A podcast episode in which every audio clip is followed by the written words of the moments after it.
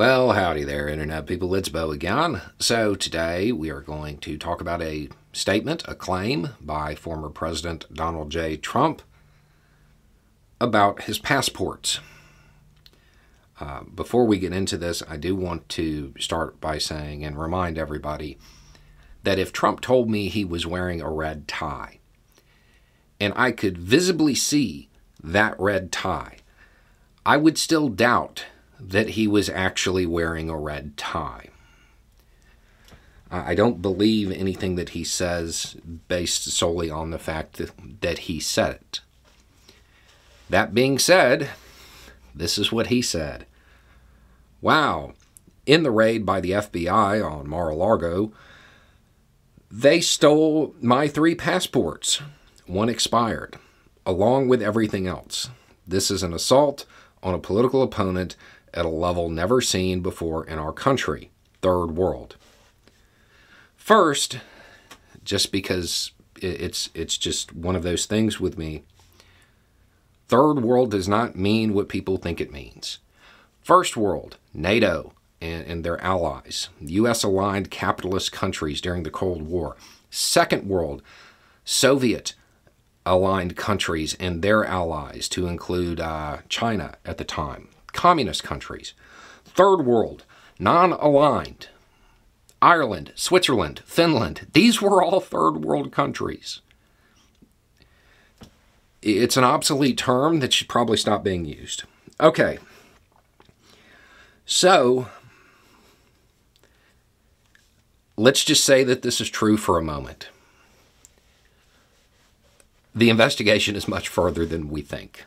If if the feds took his passports and did so intentionally, this is uh, the investigation is further along than than we might believe. Um, now, are there other explanations for this statement? Sure. One is he made it up. Uh, another is that these passports were diplomatic or th- th- some technical reason for them to take them because they actually would be belonging to the National Archives. Um, that's also a possibility. But if this was an actual seizure of his passports, that's that is really bad news for for Trump. Um, that's that's a literal statement of, hey, you don't get to leave the country. That's a sign that something is is pending. Um, normally, as far as I know, this phase of things where they actually do this, this tends to take place at, at a hearing after they've already been taken into custody.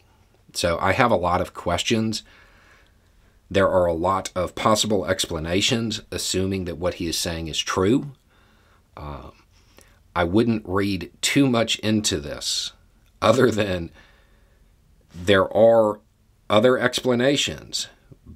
But if the feds actually took his passports and intended to, and it wasn't a technical thing dealing with the archives or something like that, he's in a lot of trouble. So that's the breaking development for today. It does look like for a while we will be running on that four video schedule um, just to try to keep up with all of the news. So, anyway, it's just a thought. Y'all have a good day.